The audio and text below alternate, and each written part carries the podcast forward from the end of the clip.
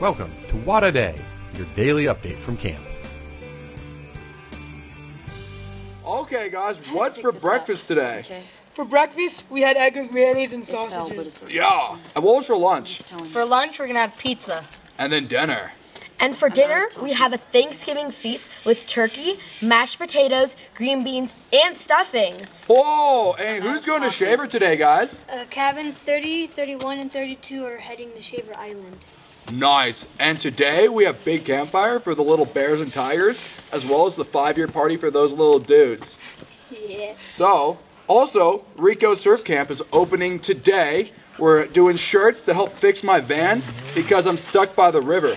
Now, guys, we just need to send it today. We need to have a lot of energy, right? Yeah. Okay, so, what do we need to do today, guys? Have fun, make friends, and grow, and save.